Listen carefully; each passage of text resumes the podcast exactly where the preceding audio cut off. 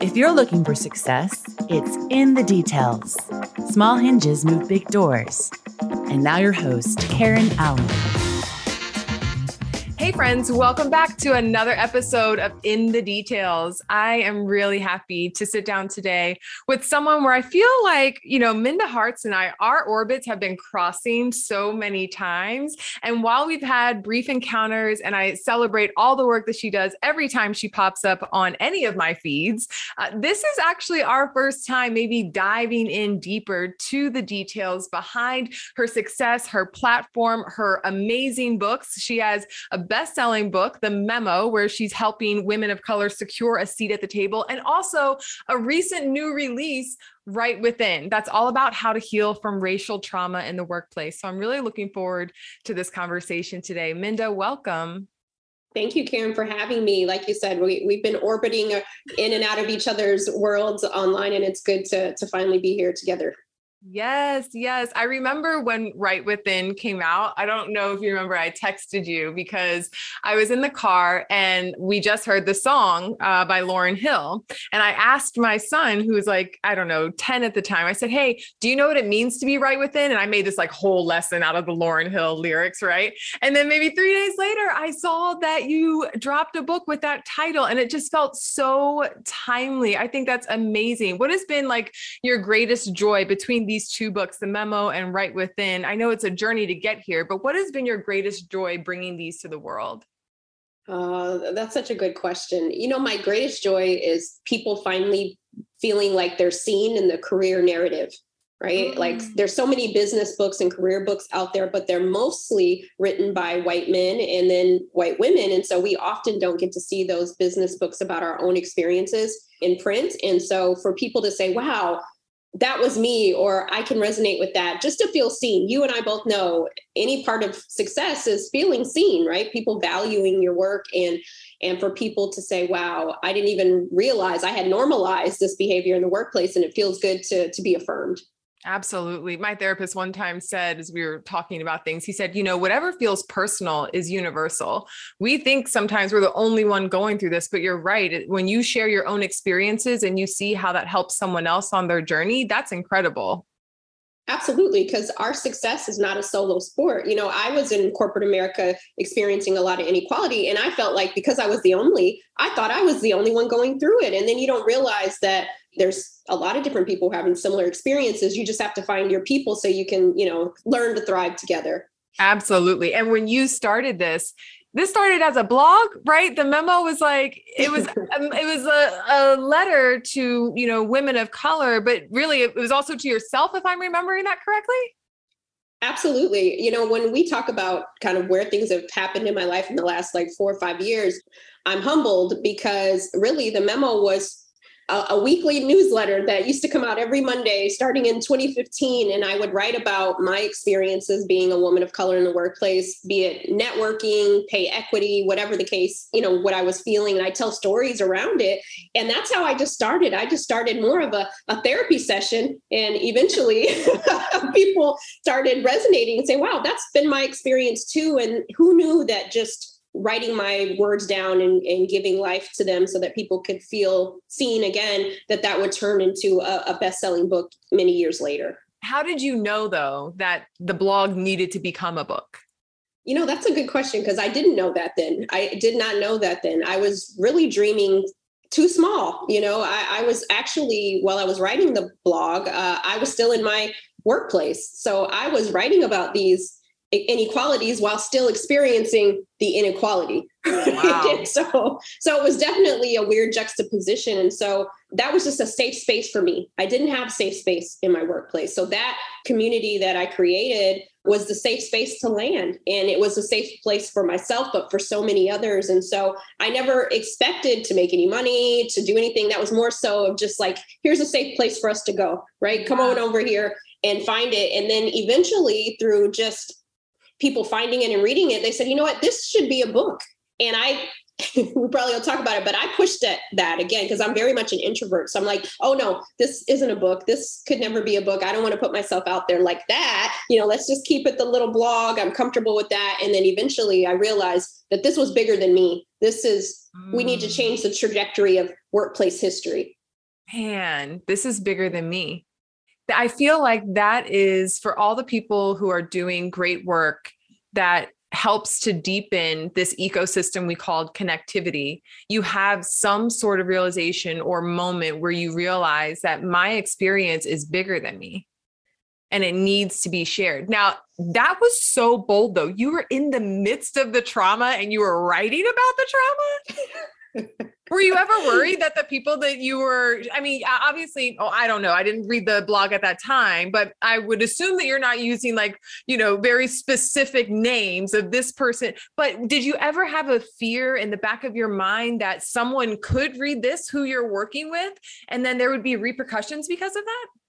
You know, at first I didn't think about that. I'm like, okay, obviously I'm not going to use names. I'll change things up a little bit, but I more so wanted to provide here's been my experience and here's been tips that have helped me thrive through it. Right. Yeah. So I kind of positioned it through that lens. And so I felt like, well, if somebody did find it from work, they, I didn't use their name. I'm not bad mouthing them, you know, those sorts of things.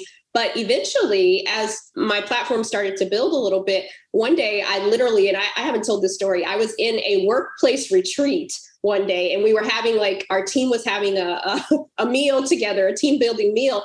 And one of my colleagues says, Oh, you know, Minda, she writes this really popular blog called The and I wanted to like slide under this this the table at that point and then my boss who i write a lot about uh, in my work my former boss he was like tell us more about that you know so it was so funny and then a year later i ended up leaving but it was so interesting that at that moment at the table i'm like oh it's not a little blog anymore. oh yes. yeah. Actually, I heard that somewhere. It's like you know you're doing something big when it gets to your inner circle and not through you. That's interesting. Now, I I was thinking about that. Would you okay, you go to the blog, it's a safe space, which by the way, that is the thing that all humans crave, right? Is we crave a safe space. But then it becomes the book. Now, once it becomes the book, and a best selling book at that. We're just going to take a moment and cheers to that. Congratulations on being a best selling author. That's amazing. Thank you. Thank you so much. Once you have the book out there, have leaders or colleagues from that season in your life, have they reached out? You know, have they asked about what you went through have they what how did they respond if they did reach out how did they respond to hearing your experience and, and reading it through you know this compilation now it's not pieced together where you kind of have to find it here and there through articles it's in one solid bounded book yes, it is. It's there for for the for everyone to consume. I actually so some of the the bad characters in my workplace experience, I have not heard from them, nor did I expect to, right? But some of my colleagues that were kind of on the fringes who may or may not have known what I was experiencing. I have heard from them, and they might have worked in a different department or something like that. And they're just, oh my gosh, Minda, thank you for this book. I, you know, I I needed it too in a different way. And so I do have a lot of former colleagues who will say, you've given me the inspiration to speak my truth or say what's going on, and you've been an inspiration for me to see what's possible. Mm-hmm. And so for me, it, it means a lot to have the respect of my former colleagues to say, congratulations, Minda I, I had no idea some of the stuff you were going through because you just were so gracious in your workspaces. And you know you've encouraged me to to leave or have difficult conversations that need to be had. And so it's been really uh, affirming from my past colleagues to to hear from them. Yeah, because it's always interesting to hear about what somebody's really going through when you don't know what they're really going through yeah. and then for them to feel inspired by that i mean what a beautiful ripple effect to to play in their lives. And when you talk about i mean this is how i've seen your brand also transform. I mean you initially were talking very specifically about women of color in the workplace and now you know talking about just being a woman of color in society like i saw that start to evolve as well. And now i also love like being a woman also like you're very much about like female equality. And so just seeing how you've been able to reach out and, and broaden that, I think is amazing. How has it been now that you're outside of those, you know, the structure of corporate America? How have you navigated being a woman of color in this new space of entrepreneurship? Yeah, that's a, a, great question. You know, when I first started writing the blog, the memo, and started to, you know, become a public speaker, a lot of people would be like, oh, don't talk about race because the workplace isn't ready to talk about that. That was before the murder of George Floyd. And so uh, people would still try to pigeonhole me into what to say, what not to say, those sorts of things. So I always kind of felt like a little sometimes intimidated about speaking solely to women of color, even though I knew that we needed to hear it. So I stood firm in that. And even a lot of people don't know, but my blog had the opportunity to be acquired by a larger entity. And they said, if we acquire you, you have to stop talking about women of color. And I said, I'll, I'll bootstrap until I can't anymore because yeah. this is what I'm here for. And now that I get this opportunity to talk about it in this way, now I can show it's not just about race, it's about humanity, right? Yeah. It's about humanity in the workplace. so uh, being able, so thank you. Thank you for seeing that transition. So I started out in this way. I still center women of color, but this is about humanity, equity, dignity, and respect for all in the workplace. Yes, yes, absolutely. I feel that so much, which again, this is why our orbits were crossing before, because all the things that I stand for about creating these human centric workplaces, it really does just boil down to humanity. I mean, it, it is oversimplified, maybe. Is that why it's so complex to some people? But I'm like, no, this is very basic. The same way that you desire respect or to feel safe or, or valued, the same way you want to be celebrated and lifted up and challenged and collaborate, the same way you feel that, so does the person next to you. They may experience it in different ways. They may communicate it in different ways. Obviously, our differences, you know, should be celebrated because that's how we work together as an ecosystem and, and one body, if you will, as humanity. But I just I am always in awe of how that is such a big disconnect in corporate America. I mean, every single time I'm just like, my jaw's on the floor. Let me pick it back up and get to work. it's true. It's like, okay, you want to show up and do the best work of your career. Why wouldn't your colleague want that same opportunity? Right? You want your name spoken in a room that you're in. Why wouldn't your colleague want to see that same thing? And it's like, okay, two things can be true at the same time. We might work at the same place, but we're experiencing this workplace very differently. So, what do we need to do to remove barriers so that we all can thrive? And the other thing I want to say, Karen, is a lot of people will say, well, you know, well, what about white men and women? Are you trying to push them out? When we talk about equity and humanity, that means everybody still has a place at the table. This isn't musical chairs. You know? exactly. We're not trying to rotate positions. We're actually, I think what it is, is we're really bringing everything into balance, right? We've been off balance for so long. We're saying, like, can we rebalance this out so everyone is there? And, and that's the that's how we make the workplace work for everybody. That's how our teams thrive, right? And that's better for business, it's better for productivity. And I think once people, leaders, understand that competency is not a soft skill, that's a leadership skill. Absolutely. I heard this quote one time, and uh, forgive me, I cannot think of where I first heard it, but I remember what they said because it just resonates so deeply. The diversity of this world is the strength of this world. That right there. Have you ever heard that one before? I have heard it and I wholeheartedly agree with it. I mean, it is just, it is right there. The truth is right there in your face. But for so long, individual strength has been the driving force in our society. Now, I can't speak to all parts of the world. So my frame of reference is the American culture. But how do you help leaders to adopt this new perspective on strength that instead it's about self and it's about us collectively? Yeah, you know, I think some people get tripped up with the word privilege, right? So oftentimes the conversation is rooted in, well, if you have privilege, you should be extending it to others. But really, privilege is power, right? And if we hold more power, why wouldn't we want to create space for someone else to share that power? I'm a big fan of the old Kanye, and he said, "No one man should have should have all that power, yes. right?" And and, um, and we can divvy out the power so that so that the table is balanced, right? And I think as leaders, we should think, okay, what do I need to do? Or, or another way to think about it is let me ask everyone on my team, what do you need from me to do the best work of your career while you're here? Wouldn't you mm. want that from every single person, right? And you partner with them as part of their success team to get them to that next level like that's that's a win-win for all of us so when we only let, uh, gravitate toward people who remind us of our younger self or someone who was a friend of the family then we're missing out on all of this talent on the team. And I think again, when we, it's not always intentional, but we have to think about, okay, I'm not intentionally hurting the other people on my team, but the impact is that, right? So my intentions and my impact need to be in alignment. Yes, that's a good way to put it. My intentions and the impact need to be in alignment. Oh, we need to make sure that we plaster that on like whole bunch of conference room walls like that. And you know what? That is a skill of a true people leader. And a lot of that starts with awareness.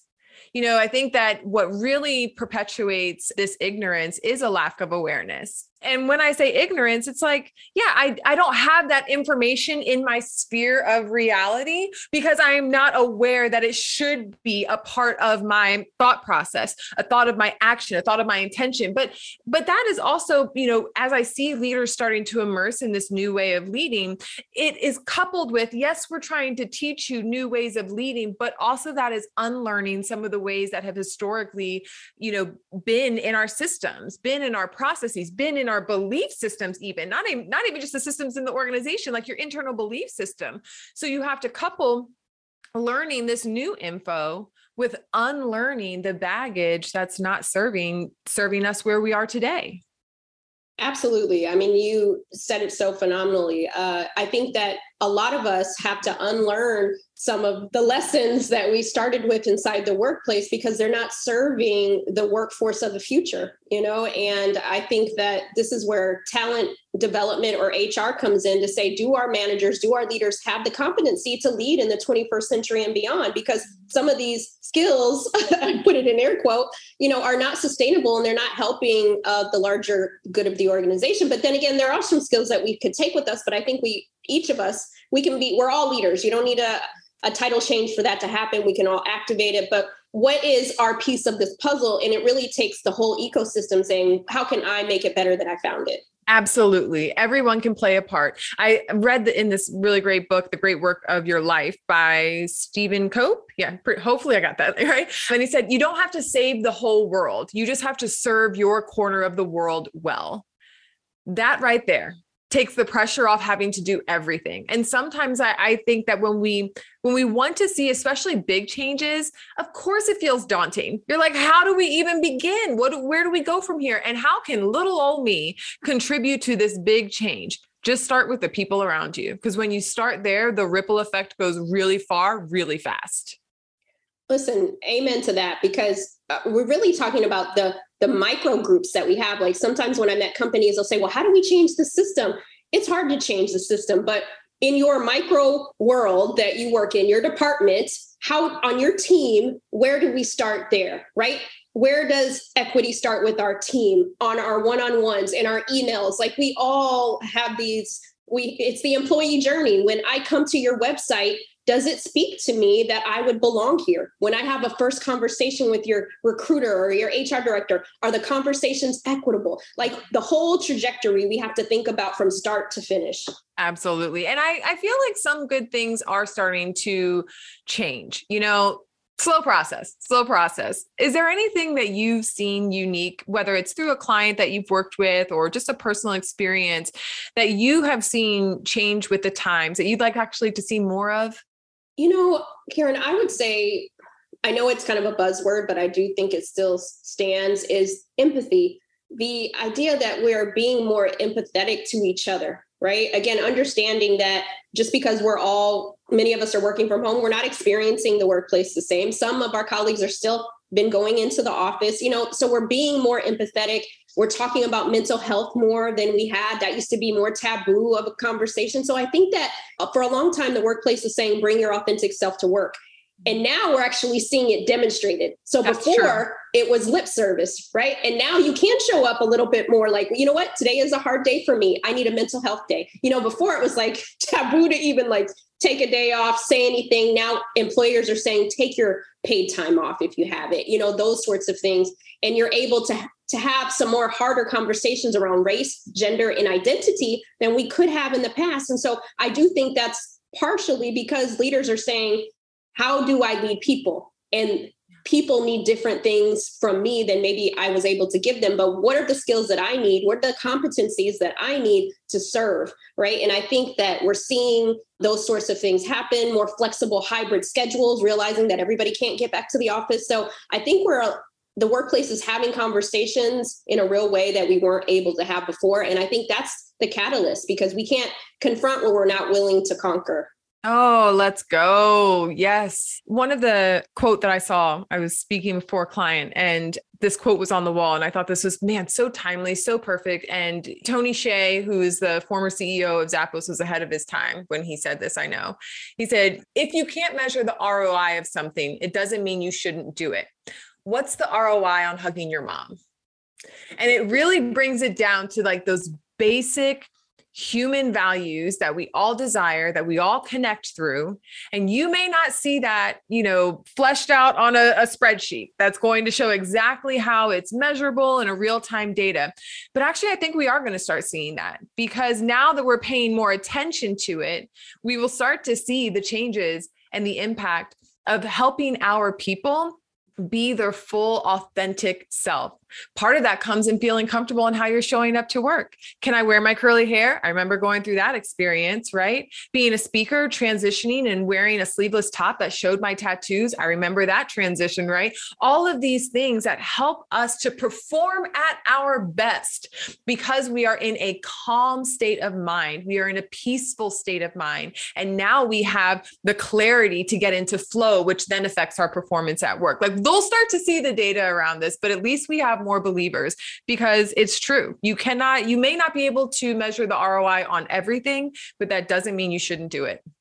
Mm, I agree with you. I think when we talk about the future of work, I think that's going to be part of the metrics, the empathy, the humanity. Because if you're your employee does not feel comfortable telling you that X, Y, and Z is going on, or the reason why I didn't have my camera on isn't because I had a long night out, it was because there's construction in the background or whatever have you. We need to be able to feel safe to be able to have that that dialogue. And i think that's what a successful person is someone who is a courageous leader but also a courageous listener. How are we listening to people Yes, yes. Oh my goodness. Okay. Conversation could go so far for so long. so we got we got to bring you back. But I do think about you often because you are in a space where and I feel this at times too where we're dealing with heavy stuff, right? And we are helping people to change very old antiquated ways of living and working and being, all of that. And so I know this is important for me and this is why I think about you often. It's important for you talking about this heavy stuff can feel heavy. How do you recharge and really safeguard yourself from burnout? Because we need you to stay in the game for the long term. So, how do you take care of yourself? Yeah, well, thank you for that. And I, am not just saying this because you said it to me, but I do think of you often too. And we have a mutual friend, Stephen Hart, and I, will often say, "How's Karen doing?" You know, and I now I just need to reach out and ask you how you're doing. but it's one of those things where recently i'll be honest i was on the go. I had two books coming out at the same time recently eh, or around the same time period and i had burned out. I literally had nothing left to give because i've kind of been on a hamster wheel for the last few years with the books and everything and and i realized that if i'm not taking care of me then i can't be here to get to the finish line right? I can't continue to do this work and so i also have to create boundaries for myself and that's okay. That's loving on myself right? And reframing that. And so for me uh, it was reconnecting with my therapist making sure i have a safe place to land because like you said we're a lot of safe spaces for a lot of people. And so I'm retelling my stories often. I know you're telling your stories too, and people are telling us their experiences, and that's yes. a lot to hold on to. And so I realized that part of my self care was making sure I have those weekly or bi weekly conversations with my therapist so that I have a safe space to decompress. And that's me time. And even if I just sit there for 60 minutes and I say nothing, that's for me. Yes. and, and carving out that space. And so realizing that we all need to set healthy boundaries that are defined by us. Yes, yes. Well, I'm glad to hear that. I'm glad to hear that you are pulling in those resources because we do. We need you. We need everyone who's willing to be brave enough to share their story and their life experiences. I love how you mentioned that earlier that you weren't just sharing the experience, but you were sharing a takeaway or an action step or some sort of thoughtful response to the hardship you were going through. And that's really where that strength is is built. So I just want to sis, I am hugging you right now, hugging you with my words and and just letting you know that we really really appreciate all this work that you're doing. I know you have many more books probably living inside of you that will bless this world. So thank you. Thank you for your commitment to equity, for helping so many find their truth, and wishing you so much success on everything in your future. Well, likewise, thank you for always seeing me. And like I said, success is not a solo sport. And thank you for being part of my success team. Appreciate you. Absolutely. This has been In the Details. If you like the show, tell a friend for more shows like this, go to success.com slash podcast.